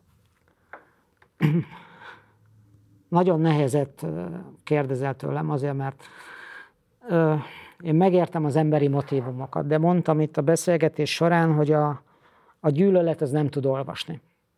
Tehát az, hogyha ha úgy akarnak valamit megérteni, ami nem megértés, hogy a kiinduló pont a gyűlölet, az úgy nem fog menni. Tehát szerintem itt az, az, azt az alappozíciót kellene megérteni. Hogy még egyszer mondom. mindegy ki hogy érti. Van egy döbbenetesen sikeres politikai mozgalom. A sikert kell megérteni. Ha gyűlölködnek, el fog mellettük menni a történelem, meg a siker mozgatórugói is. Én próbáltam néhány szempontot mondani, de a siker több összetevős. Ha ennek egy antropológiai okát kellene mondani, kettőt mondanék. És kellően banális lesz, hogy azt mondják, hogy gúnyolódok. De az egyik tényleg a munka. Az a munka, amit én egyébként nem látok a bal oldalon. Hogy például az, a, az hogy az Orbán elmúlt három évtizede szerintem leírható úgy, hogy minden helyzetben úgy gondolta, hogy én ezt tovább csinálom, nem adom fel, nyerni akarok, és ehhez dolgozni kell. A másik pedig, hogy ez sohasem személyes volt, nem ego, hanem ez nem megy közösség nélkül. Egy közösséget meg meg kell építeni, meg kell szervezni, működtetni kell.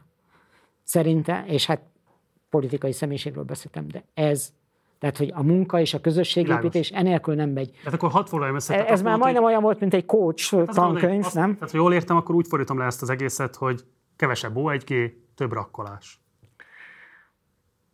Hát igen, én azt gondolom, hogy ez, amiben most vagyunk, ez egy csapdahelyzet, aminek az összes ajtaja zárva van a baloldal számára.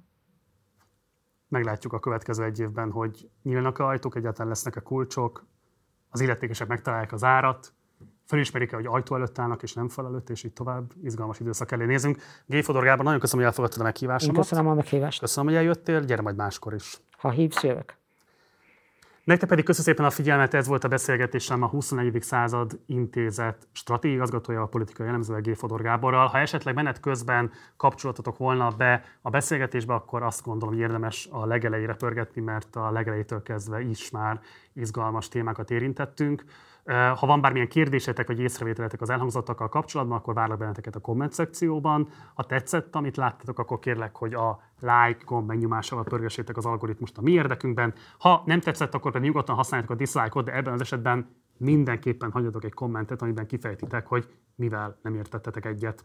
Ha megtehetitek, kérlek, hogy szálljatok be a finanszírozásunkba, ehhez minden lehetőséget megtaláltok a leírásban. Munkatársaim nevében köszönöm szépen a figyelmeteket, én Gulyás Márton voltam Budapestről, jó éjszakát kívánok, ciao.